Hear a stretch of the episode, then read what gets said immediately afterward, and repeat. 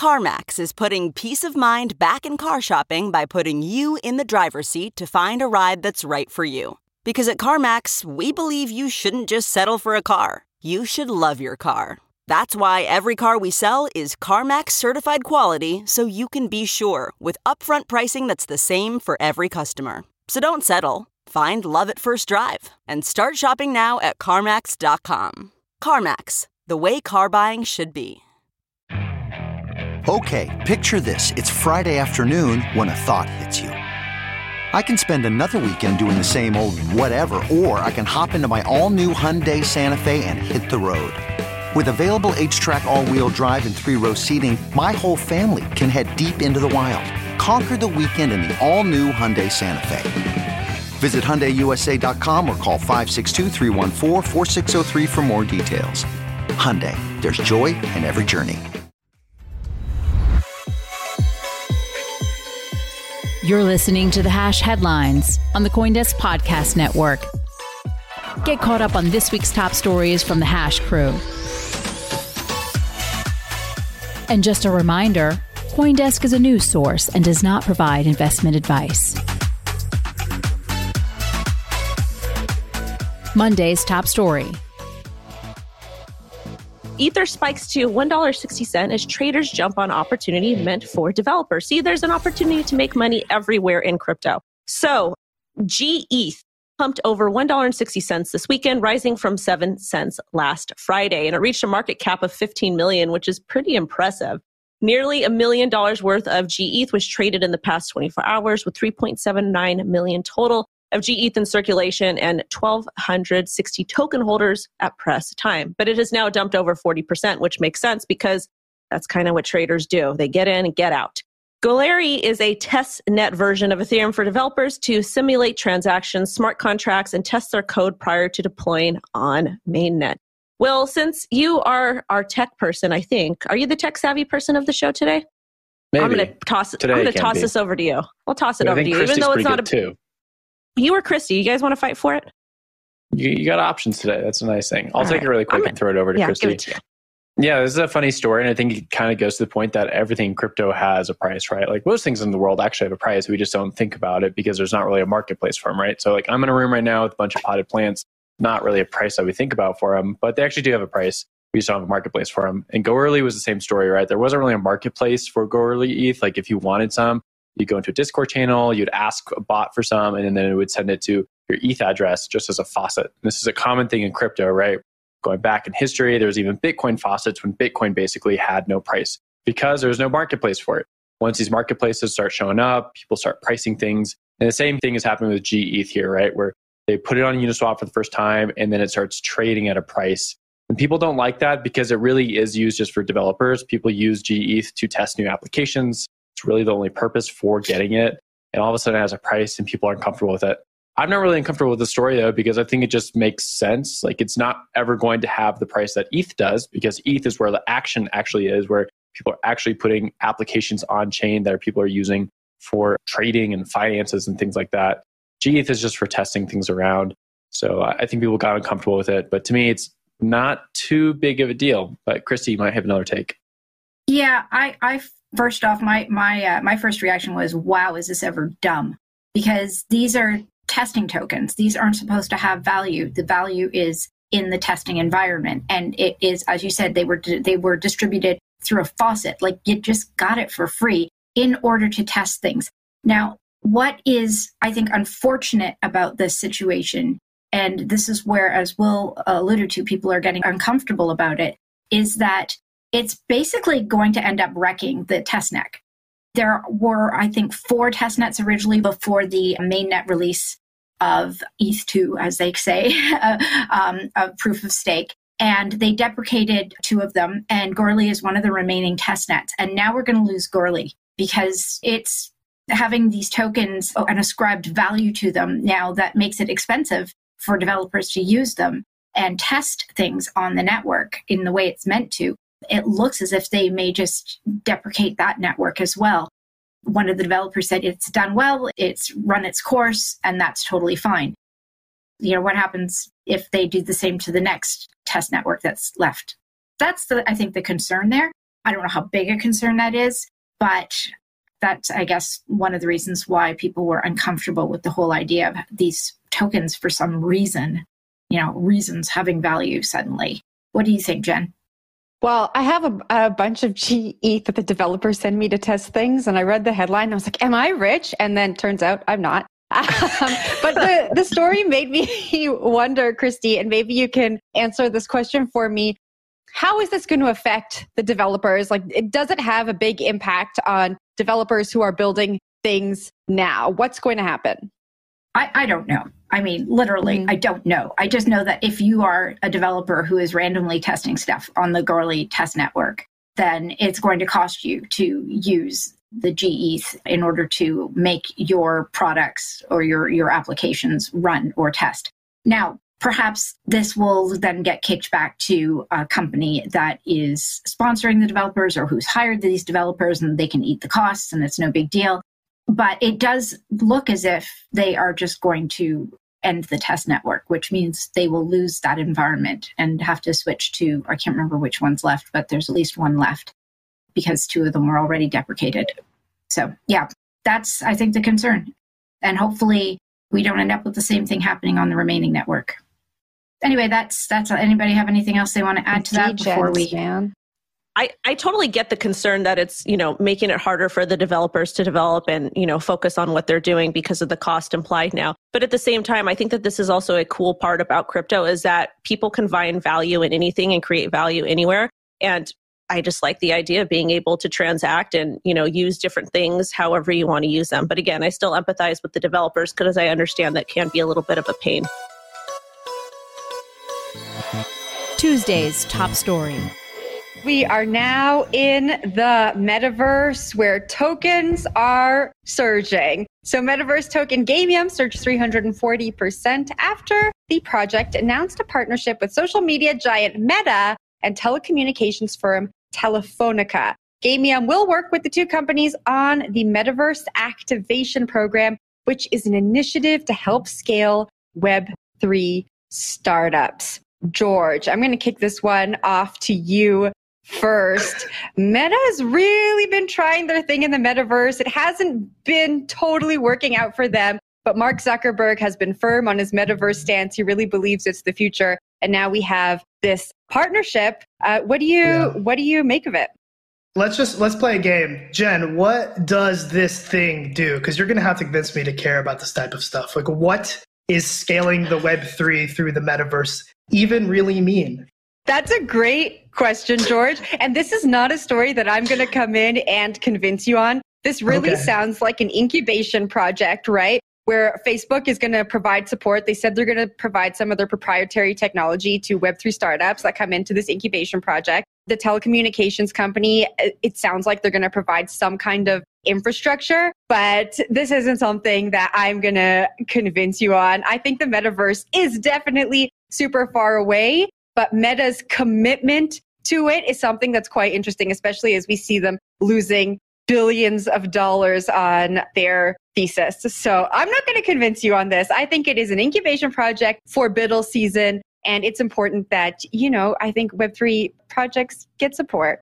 Yeah. I guess like I am proud of Meta for kind of sticking to their guns. They used to have this big cash cow with Facebook and they moved over to this meta idea and they're really leaning into it even though it's clearly not working. The market cap is completely fallen off a cliff and they're gonna keep trying to do it. I, I, just don't buy the whole we need a token for this we need a token for that because i don't know why i would want to be involved with the meta version of the metaverse. I feel like that's the wrong way to do it. I feel like if we're gonna go and be metaverse people we should have the big old decentralized metaverse but maybe i'm just having wishful thinking there. Wendy so I just wanted to pull something up really quick. I know I should have sent it to control. I didn't have a chance to, but Baron, I, I was reading about layoffs for Meta, and I believe they laid off over 11,000 people. So I'm very curious as to why they have money to pay for this type of stuff when they've let people off. So I don't know. Well, their stock went up after they, they laid off uh, 11,000 people. That's how it what works, a bunch right? of haters. I, what a bunch of haters stock traders are. It's called a riff. I have a, a theory. They, force. They hired 10,000 people for the metaverse, right? Then they laid off 11,000 people when, you know, the economy took a turn. I have a theory that programs like this will bring the skills that they were looking for from those people that maybe got laid off back into their ecosystem in a little bit of a different way so they can continue to innovate and leverage what people are building in Web3 without actually having to have them in house. I don't know. Ben, what do you think? Well, I think uh, Facebook's uh, track record with uh, Web3 generally is pretty parlous. I mean, it started with uh, Libra, that failed. It went to Diem, that failed. It was sold off. Then they kind of went on to the metaverse with the meta rebranding. That seems to not do very well. And then this is sort of seems to be a classic case of kind of banging on a buzzword to try and make some uh, buzz. And uh, they seem to be making buzz, but it's not the same as really building a real project with with legs. So I'm a little suspicious of this, but I think it's good that they're trying. I think the whole thing about Facebook and Meta believe in decentralization because on the one hand, we want to see the decentralized uh, metaverse, but uh, is Meta really going to be building that for us? I think that's really highly debatable. Yeah, I don't know if Meta is the one to take us to the decentralized virtual world that I know I dream of. But Wendy, I want to toss it off to you for the price action. From a trading perspective, are you watching like these gaming and metaverse tokens? Like, what do you make of these tokens surging so much and pumping on news like this, especially in a bear market? To me, I don't chase green candles, so I don't think anybody else should be chasing green candles unless you know how to trade this stuff. I think it's super, super risky to get involved in things that have pumped this hard in this bear market. I know there's some type of argument between if is it a bull market, is it a bear market, et cetera. I still think it's a bear market. I still think we're going to see a lot more downside. I would just be really cautious what is it, George? How do you say it? Buy the rumor, sell the news. Is that is that how traders are supposed to to do their thing? Is that it? I think that I think that's right. I'm not much of a trader myself, but that's what I hear. Yeah, I mean, I wouldn't know, but yeah. Yeah. so you're not buying it. I'm not buying something that pumps 300% in a bear market. Are you kidding me? These types of markets are protect your capital markets. You're supposed to use minimal risk and protect as much capital as you can and consider making like solid plays. Just because Meta's in partnership with these people doesn't mean the project's going to do well or sustain, especially price action. As we've seen in the past, Meta failed miserably towards the metaverse. So I don't know if I would trust them or want to put money into the project just because of their partnership and hold long term. I would actively trade this though, maybe even short it, not financial advice. Yeah. And if, if my not financial advice as a Bitcoin maximalist means anything to anyone here, I guess if it's difficult to describe what the project does, say Jen, when I say what does it mean to scale the Web3 world and you kind of have to go through this gobbledygook to tell me what it is, then. Are you saying I gobbledygooked? Because no, I'm just I'm telling you, you what did. the story said. Okay. I'm saying if people say, why did you buy this? And you say, oh, I don't know, it went up 300%, then maybe rethink I, your thesis. One of the things I will say is like, even though like what we see in the gaming community, people have their groups that they rock with, that they resonate with. So if somebody likes a particular game or particular project, they're going to be more likely to participate just in that ecosystem alone. And again, we've seen this with gaming, like people that like Xbox Game 1 or Xbox Game 2, they are like gung ho on that particular project. They're not really going to merge over and play a separate game for the most part. Like the gamers I know, they are like obsessed with one singular game and they play that thing 24 7, 365, and always ask mommy to bring them chicken nuggets and flat orange soda. Well, I will. I will say before we before we move on to the next story, Gamium is not a metaverse that I had heard of before. I went to their website. It seems like they're playing with this like social metaverse idea where you create an avatar and then you can move around through different worlds. And they envision a, a metaverse where you can like go to the bank and meet your friends and and do all the things that we spoke about during the bull market. And so I love I going to the meta- bank. It's one of my favorite things. I can't wait to do it in the you, metaverse. Uh, yeah, same you know, I go there, I check my balance, I make sure everything is good. You don't and use your, do it in your the, cellular in device? no, no, no, no, no. I go I'm... to physical banks. Wednesday's top story. There is a little bit of a feud happening. So there's a big conference happening right now in Denver, ETHDenver, and there are some side events that happen. One of the side events is hosted by Pontem, a crypto wallet startup backed by the Aptos blockchain. And they are hosting the MoveCon conference later this week in the Aptos house on the sidelines of ETHDenver. So the focus of this event is Move, M O V E, Move. And that's a coding language that Facebook engineers originally developed for the defunct project Diem. It's also the base language used by both Aptos and Sui. These are two blockchains that emerged in part from Facebook's defunct stablecoin project. So there were invitations and then disinvitations to this little event. And of course, going to events is all about going to the side parties. And well, there were disinvitations. So the Sui Foundation is now not going to be attending MoveCon on March 3rd. And they're kind of annoyed by this because obviously, you know, Pontem is a uh, wallet started up backed by the Aptos blockchain. And now the rival Move platform, Sui, is not allowed to go. So what's the what's the big deal between these two? Aptos's implementation of Move uses an address centric model and works closely with blockchain networks and it involves two ledgers and there's like a lot of techie stuff but so they have an address centric model whereas sui's move implementation uses an object centric model. So that means tokens and smart contracts and nfts are displayed as objects and makes the ownership of particular things uh, really explicit. It's a potatoes potatoes kind of thing but some potatoes are better than potatoes apparently. And this is causing some stress. So here we go. Does anyone have anything they want to say about this little drama, Anna? I want to just say I love how savagely, Christy, you stressed the word defunct, talking about Facebook's previously like very hyped blockchain project, which used to be Libra, then it was Diem, then it was totally abandoned. And it's funny that you know, I, I, think these days you need to really remind people what these projects are, you know, like what is Aptos, what is SUI.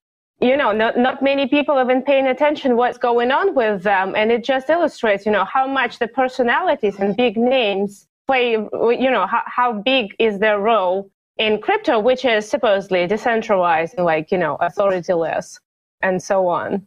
Yeah, I love how this drama is very nerdy, right? You're talking about a design choice versus like an account system or an object based system. That's ridiculous, right? And but we love the drama, right? And I'll take it to the logical extreme that I think Anna was kind of suggesting there.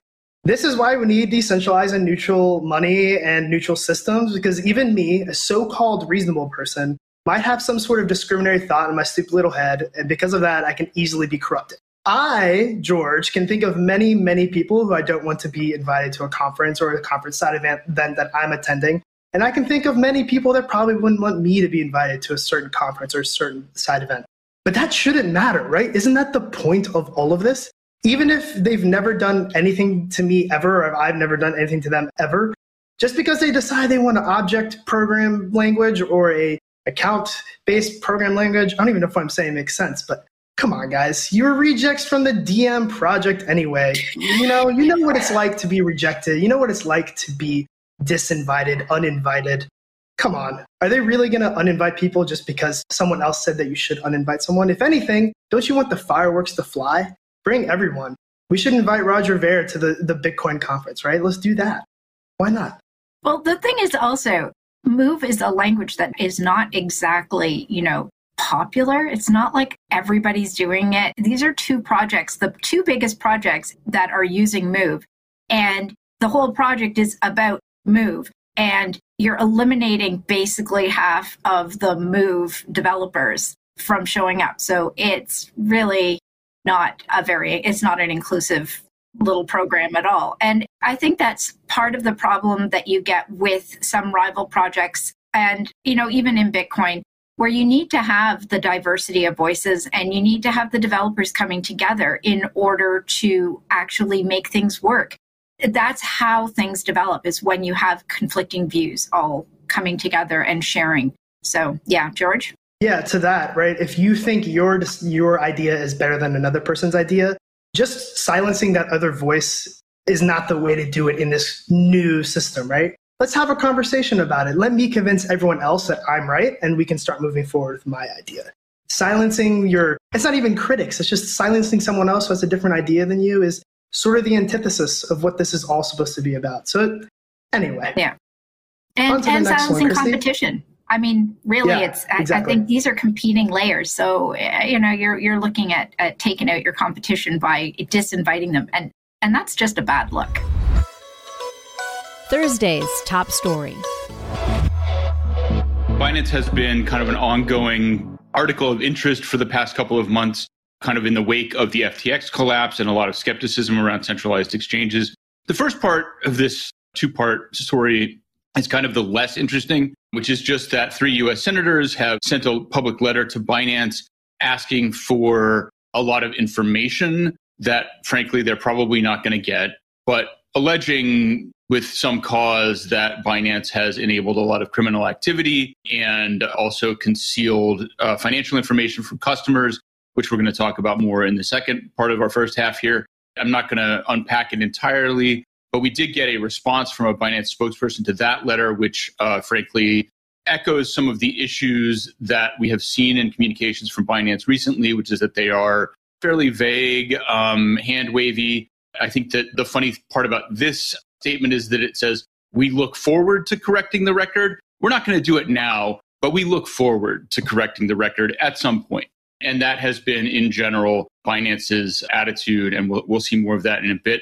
The one thing I would note is that of the three senators, one of them is Elizabeth Warren, who, frankly, whatever you feel about her in other realms, has sort of burned some of her powder as a crypto critic already and not necessarily to the most effective use. It's sometimes a little bit harder to take things seriously when it comes from Warren, but it is true that Binance has left a lot of unanswered questions. You know, it remains to be seen how much they can stay out of US regulators' grasps, but they're certainly being reached for.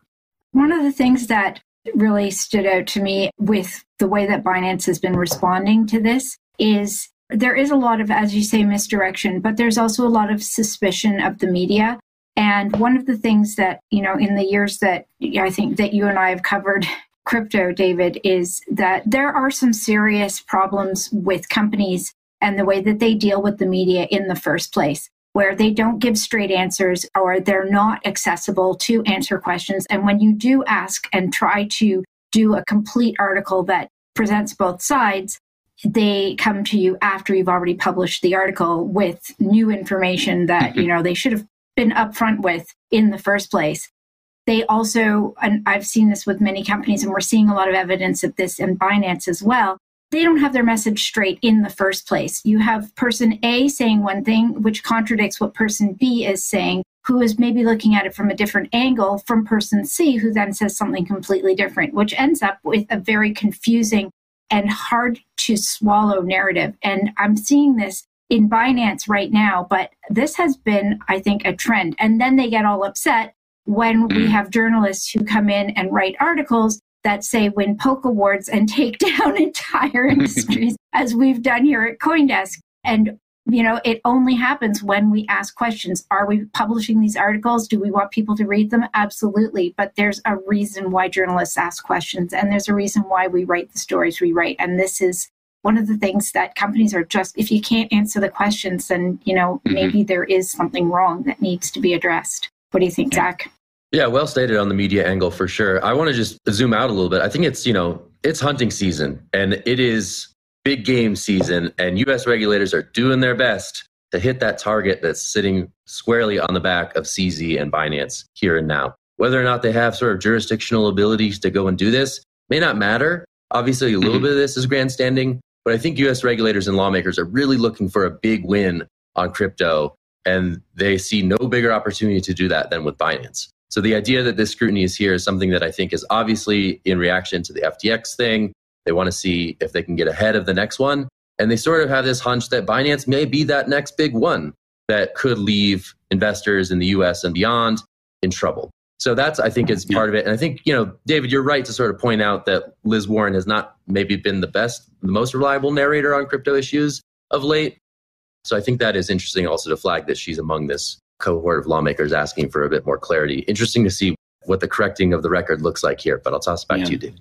I will just make two last comments about this part of the story, and then we'll move on to talk perhaps in more granular detail about media somebody might be able to correct me here, but I was looking and the most recent information that I could find was that Binance does, among other things, still have uh, zero KYC options for users. They lowered their withdrawal limits recently to a fairly low level, but that doesn't mean it's zero. And at the same time, if you have no KYC, you then can get the equivalent of a centralized exchange Sybil attack. If you can make one non KYC account, you can make a hundred. Um, so there are real grounded reasons for these concerns. Obviously, Binance has also engaged in some regulatory arbitrage by being a little bit opaque about where it's actually based, where it's regulated over the years. So it, it's important to remember that, that Binance has kind of made its bed here. So even while people are kind of fighting the last war and paranoid because of FTX, um, as, as a great man once said, just because you're paranoid doesn't mean they're not after you. Uh, and Binance could very well be after your money. You've been listening to the Hash Headlines on the Coindesk Podcast Network. We would like to hear from you. If you have any questions or comments, please reach out to us at podcasts at coindesk.com, subject line, the hash, or leave us a review on your favorite podcast player. Thanks for listening.